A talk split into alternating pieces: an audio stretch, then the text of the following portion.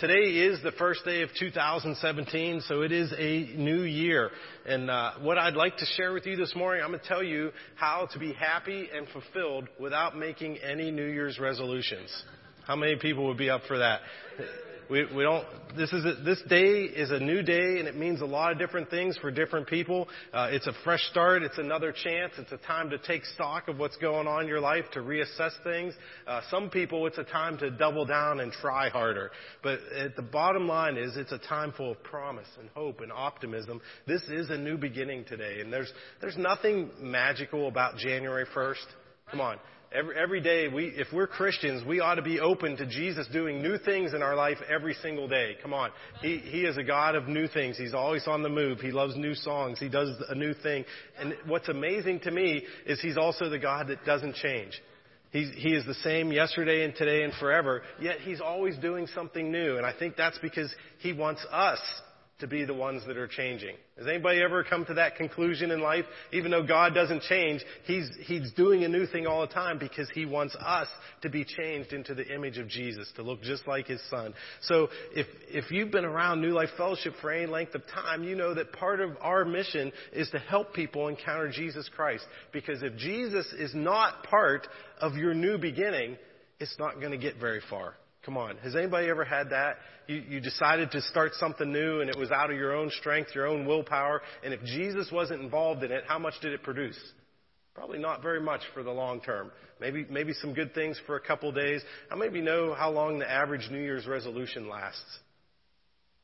Three weeks. Less than a month.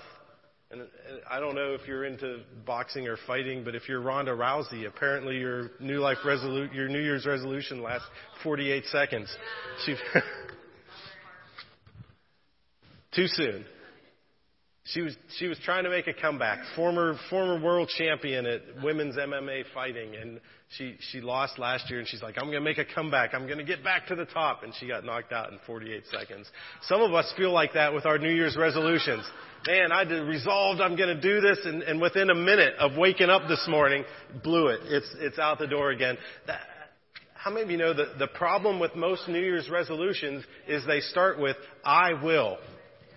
I'm going to. I will. I can. And if we leave Jesus out of the mix, it's not going to produce anything in our lives. So when we talk about helping people encounter Jesus, that's why He needs to be involved in every aspect of our life and give us those new starts and let us see the new come in our lives.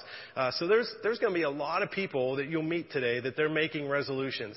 And uh, go ahead and put this next slide up. If you've ever made a resolution like this, Maybe I have, I don't know. Here's a guy that says, My wife challenged me to make New Year's resolutions I can keep, so I'm determined and committed to becoming fatter, lazier, and older this year. I, I see some hands, amen. Yes. If not, in, in all seriousness, we're, we're not making resolutions like that. Sometimes we feel like that because that's what we end up keeping by the end of the year, isn't it?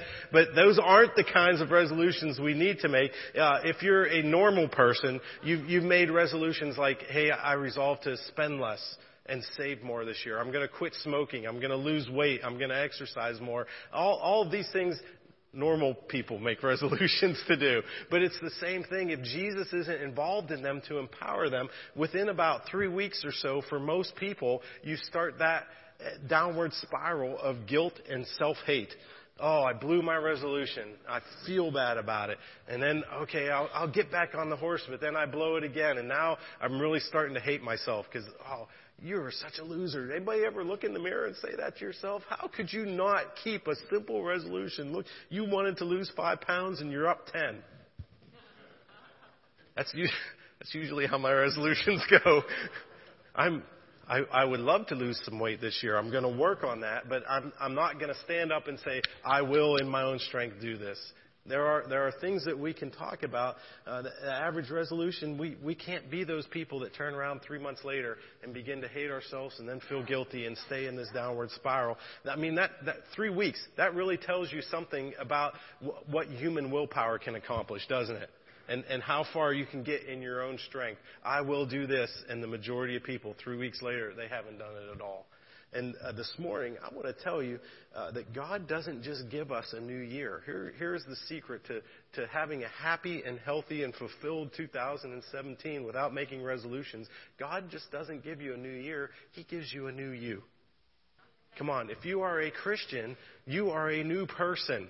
There, there is, is, come on, new year, new me. If we can grasp that, then life will go a lot easier and you will find that the things that you want to resolve to do will begin to happen in your life. And, and new year, new me, I mean, how many have heard that as a cliche before? People say it a lot, like it's a new year, it's going to be a new me. The problem is most people think I'm going to work on myself and, and just do some self-improvement program to make me a new me. And we need to come back to the realization that God is the one that made us a new me. One of, one of the most famous verses in all the Bible, 2 Corinthians 5:17 says, "Therefore, if anyone, everybody say anyone. anyone. Come on, that includes you. That includes the person sitting in the seat next to you, even if you're looking at them thinking, "Oh, they're the same old them." No, if anyone Come on, we, we read at the Christmas story, the angel announced, it's good news for everyone everywhere. It says, if anyone is in Christ, he is a new creation. The old has gone and the new has come. This is why the gospel is so appealing to people. Come on, it's, it's not just, oh, I'm, I'm going to take me and try to work on myself and make myself better. The gospel says that Jesus came and did completely away with the old you, and you became a new creation. And new creation means something that has never existed before. Jesus came and he took the old Chris and actually got rid of me and made me a new creation. I, I don't know about you, but I know people that really could use that. The gospel is good news because Jesus says you don't have to be the same old you anymore. You can be a completely new creation. Our old identity.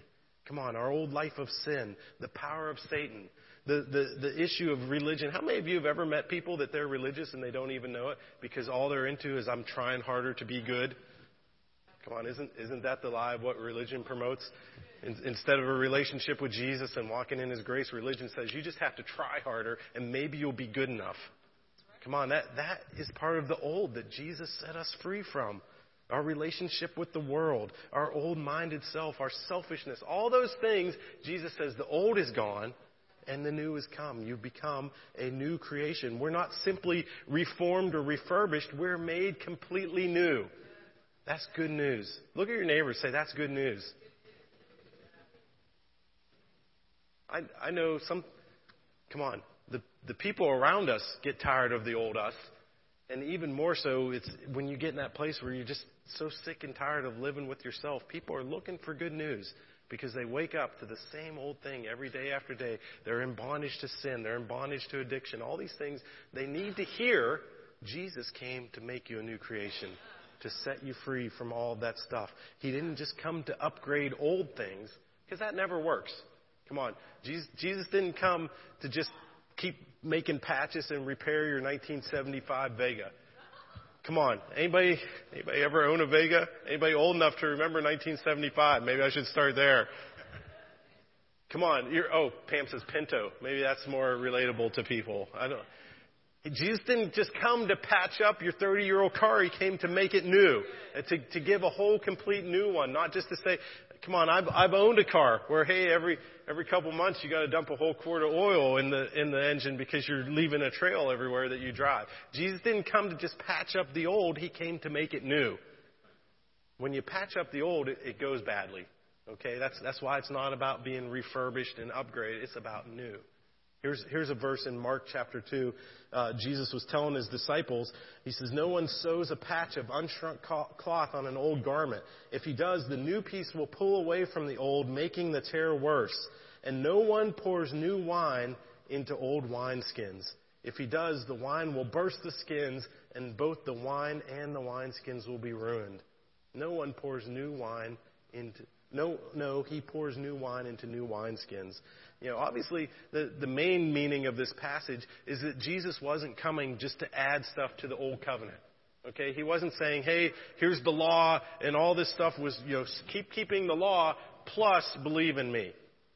That's not what he was coming to do. He was coming to say, I'm getting rid of the old, and it's going to be by faith in me, and you're going to walk a life led by the Spirit and grace. That, that is the main passage that he, that's the main meaning of that passage. It's not the law plus Jesus, it's something completely new. He did away with the old. In fact, in Colossians, it talks about he took the old and he nailed it to the cross. That, that's how much he got rid of it. The written code that was standing against us, he took it to the cross and nailed it there. But the overarching principle that he's given us there is he doesn't just come to fix up the old. Come on, he's, he's not just saying, Chris, you were, you were 50% of a good person, so I'll just start there and work with the rest of that, and, and I'll add in the other 50%. He comes to completely do away. Because if you try to add the old with the new, it's a disaster for all of it. He, he says, What happens? You pour new wine into old wineskins, and it bursts the skin, and everything is lost. The wineskins are destroyed and the wine is spilled out. He's all about completely new. I mean, come on, that was that was the trouble with the church in Galatia, wasn't it? Paul says, "You foolish Galatians, you started out walking in the Spirit, and now you think you're going to accomplish it through works. They were trying to keep one foot in the old and one foot in the new. I'm going to keep the rules, and I'm going to do all this and walk by the Spirit, and you can't do both. And Jesus came to make us new. We, we get in trouble when we think that Christianity is just a self improvement program.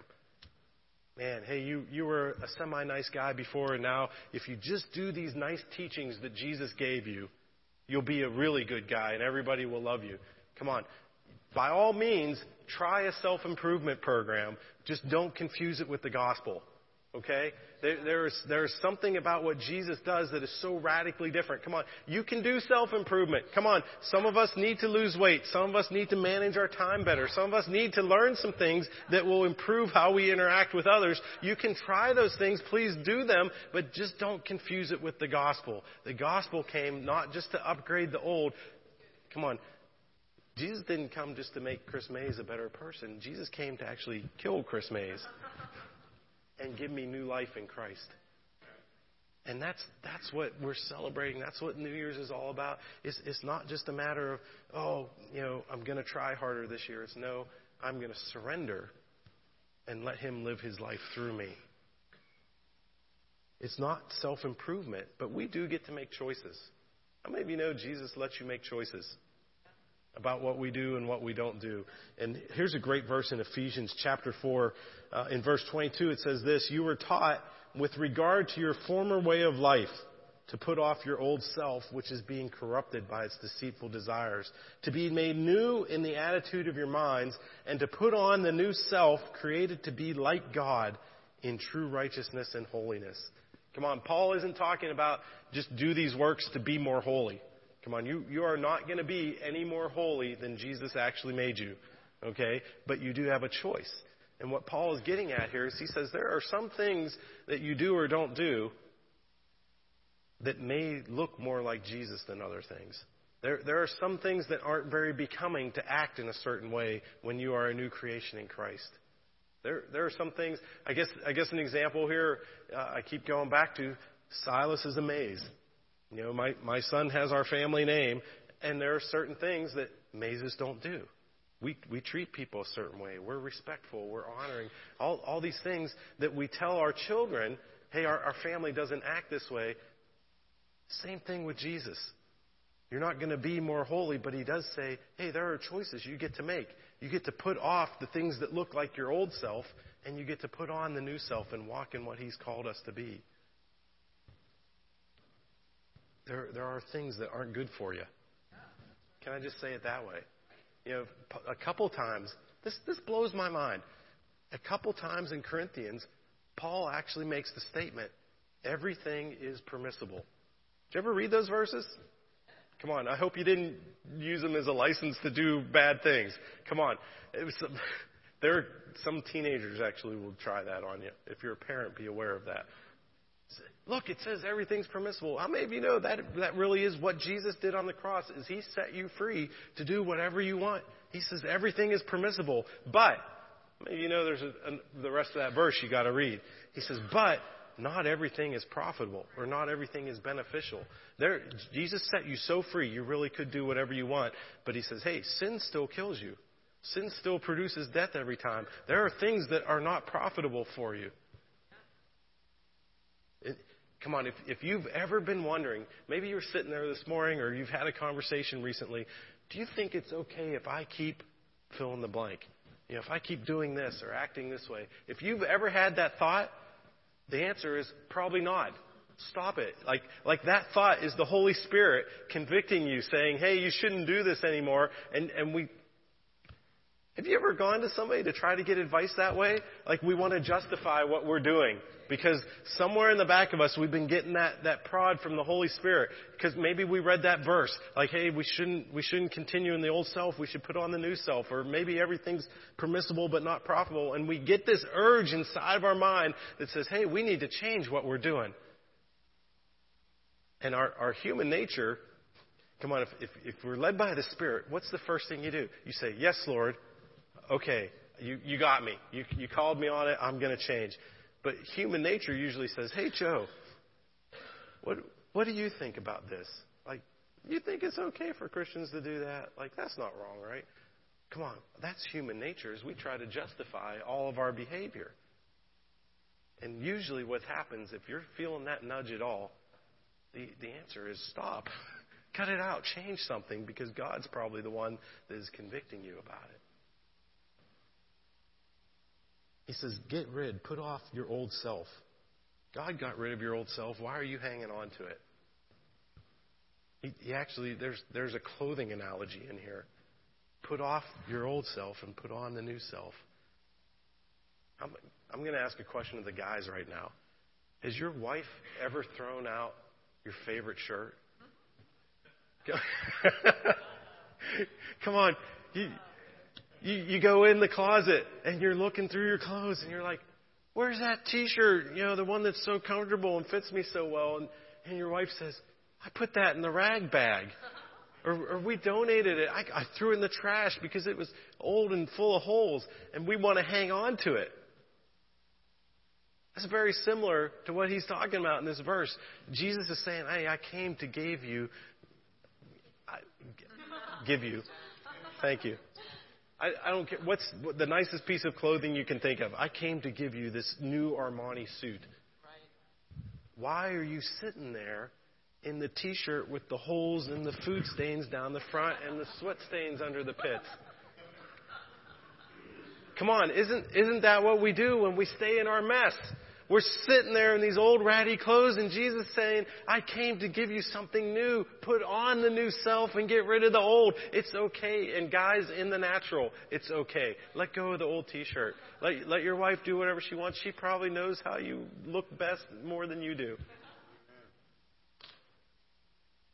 Amen.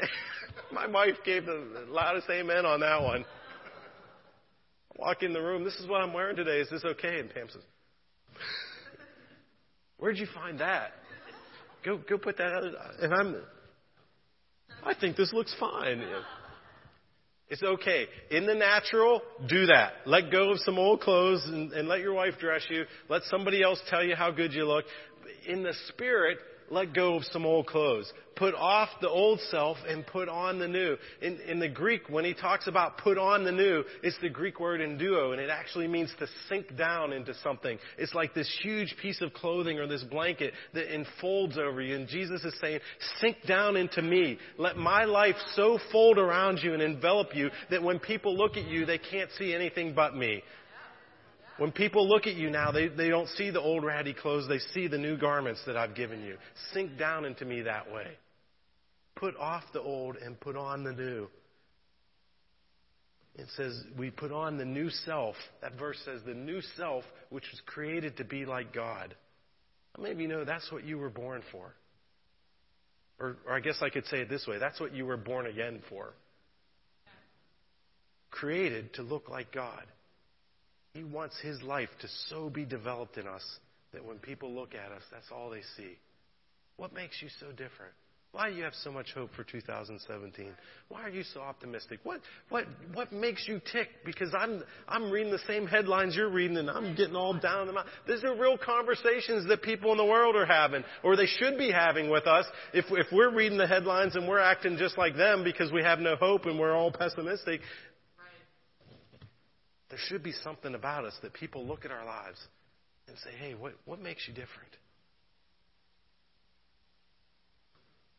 I love uh, verse 24 of Ephesians 4 in the Passion Translation. Actually says, You will be transformed as you embrace the glorious Christ within as your new life and live in union with Him. Sometimes it, it really is just as simple as embracing Him and what He's doing in your life. Lord, I'm, I am going to just hold on to you for all I'm worth. I am going to sink down into you. I'm going to let your life completely overwhelm my life. I'm going to embrace it. And this, so this morning, I'm not, I'm not asking you to make a New Year's resolution. I'm just asking you to come into agreement with what's already been made new in your life. Come on, that, that should help a lot of us be free from the treadmill of resolutions. No pun intended. I just, I just got that. The, the treadmill of resolutions. Anybody, anybody's resolution ever involve a treadmill? Yeah, the, the, the thing that you hang clothes on in your room now, or that's taking up space in the basement. Come on, get off the treadmill of resolutions and come into agreement with what's already been made new in us. That you are a new creation. That Jesus came to get rid of the old. It's completely passed away. As, as we move into 2017, some of us need to stop trying to prop up and fix up the old. And we just need to embrace the new. We need, we need to move on from some stuff and get in agreement with what Jesus has done. There's one more verse I want to read to you, and then we're going to share communion together this morning. Uh, in Romans chapter 8, verse 4, thinking about embracing what God's doing in us, uh, the message translation says this And now that the, what the law code asked for, but we couldn't deliver, is accomplished as we, instead of redoubling our own efforts, simply embrace what the Spirit is doing in us. That verse is saying, stop trying harder and let Jesus be Lord. Just come and embrace what He has done, what He is doing. As, as we receive communion together this morning, I want you to meditate on that verse. Just to think about, Lord, what are you doing in my life? Where, if, if you need to repent, that's, that's a good time to do that. Lord, I'm sorry that I've been trying to do this in my own strength. That I've, I've been trying to make the old me a better person. And I just need to come into agreement with what you're doing in my life. I believe that as, as we posture ourselves like that, He'll speak to us. He'll tell us this. Here's the way you should go. Walk in this. Stop this. Do this. He, he will speak to us if we put ourselves in the position of, Lord, I want you to live through me. I just want to hear your voice and live my life according to you. If I could have the ushers come and help me distribute the elements this morning, uh, they're, they're going to pass out the bread and the juice, and we're going to hold it and we're all going to receive it together. Uh, but as, as they pass it out, just begin to meditate on that. Holy Spirit, what are you doing in my life? How can, how can I embrace what you're wanting to develop in me? Here at, at New Life, we, uh, we practice an open communion table. If you've called on the name of the Lord Jesus, you believe that, that Jesus is the Son of God and that He rose again from the dead, you are welcome to receive. It doesn't matter uh, what denomination you go to. If you're in from out of town, you're welcome at the table this morning. Uh, if you've got kids sitting next to you at all, you can help them hold on to the elements and navigate it. Uh, but as they pass them out, we're gonna we're gonna wait and we're gonna receive together.